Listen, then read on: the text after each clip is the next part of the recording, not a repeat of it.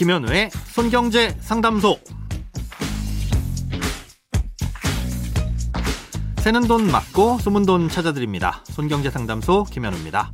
저축, 보험, 대출, 연금, 투자까지 돈에 관련된 고민이라면 무엇이든 맡겨주세요.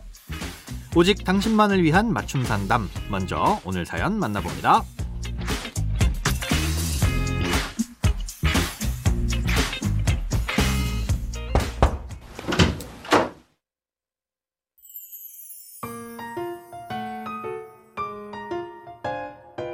저는 공기업에서 한 달에 5일에서 7일 정도 하루 8시간씩 근무하는 초단시간 근로자인데요.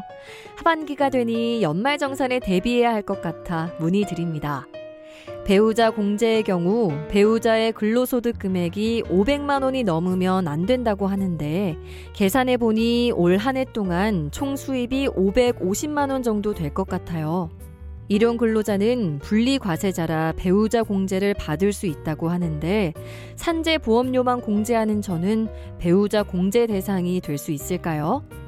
또 해외 주식을 조금 가지고 있어서 현재까지 30만 원 정도 배당과 양도 소득이 있습니다.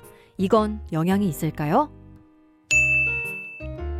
네, 연말정산은 1년 내내 시험을 치르고 이듬해 초에 답안지를 제출하는 그야말로 1년 농사이기 때문에 이 사연자분처럼 미리미리 준비하시는 게 정말 중요합니다.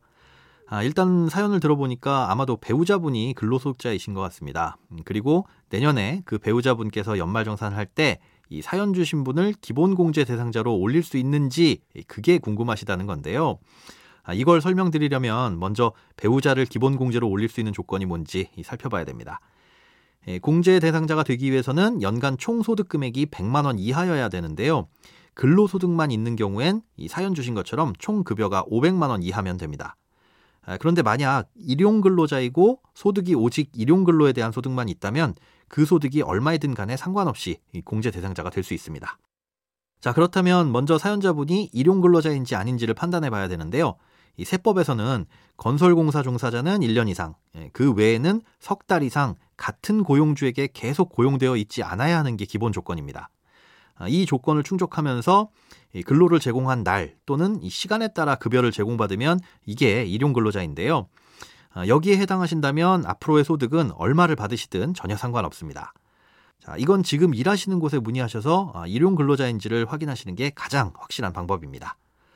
예, 하지만 사연해 주신 내용으로 보면 석 달은 넘게 고용되시는 것 같아서 일용 근로자로 보긴 어려울 것 같은데요. 예, 만약 그렇다면 그곳에서 받으시는 총 급여가 500만 원이 넘지 않도록 하셔야 공제 대상자가 될 수 있습니다. 다만 이럴 경우엔 다른 소득이 없어야 하는데요. 사연 끝에 해외 주식을 하고 계셔서 현재까지 30만 원 정도의 배당 소득과 양도 소득이 있다고 하셨습니다.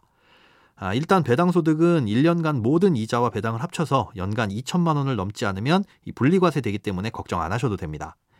하지만 양도 소득 같은 경우엔 주의가 좀 필요한데요. 이 해외 주식의 경우 과세 기간 그러니까 1월 1일부터 12월 말일까지 이 주식을 사고 판 결과를 다 합쳐봤을 때 손실과 수익을 통산해서 양도 차익이 250만 원을 넘어가면 그때부터는 양도세를 내야 합니다. 즉 단돈 만 원이라도 넘게 되면 이 근로소득만 있는 경우가 아니기 때문에 근로소득과 양도소득을 합쳐서 100만 원이 넘지 않아야 한다는 거죠. 예, 그러니 올 한 해 동안 해외 주식을 팔아서 난 손실과 수익을 합쳤을 때 250만 원이 넘지 않도록 조심해야 하는데요. 계좌상의 수익이 그만큼 날 것 같다면 뭐 주식을 안 팔면 그만입니다.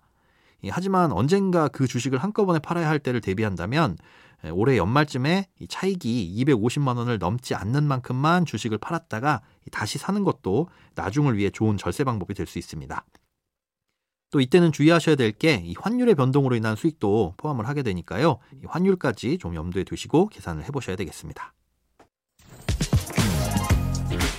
크고 작은 돈 걱정 혼자 끙끙 앓지 마시고 imbc.com 손경제상담소 홈페이지에 사연 남겨주세요. 검색창에 손경제상담소를 검색하시면 쉽게 들어오실 수 있습니다. 여러분의 통장이 활짝 오는 그날까지 1대1 맞춤 상담은 계속됩니다. 돈 모으는 습관 손경제 상담소 내일도 새는 돈 맞고 숨은 돈 찾아드릴게요.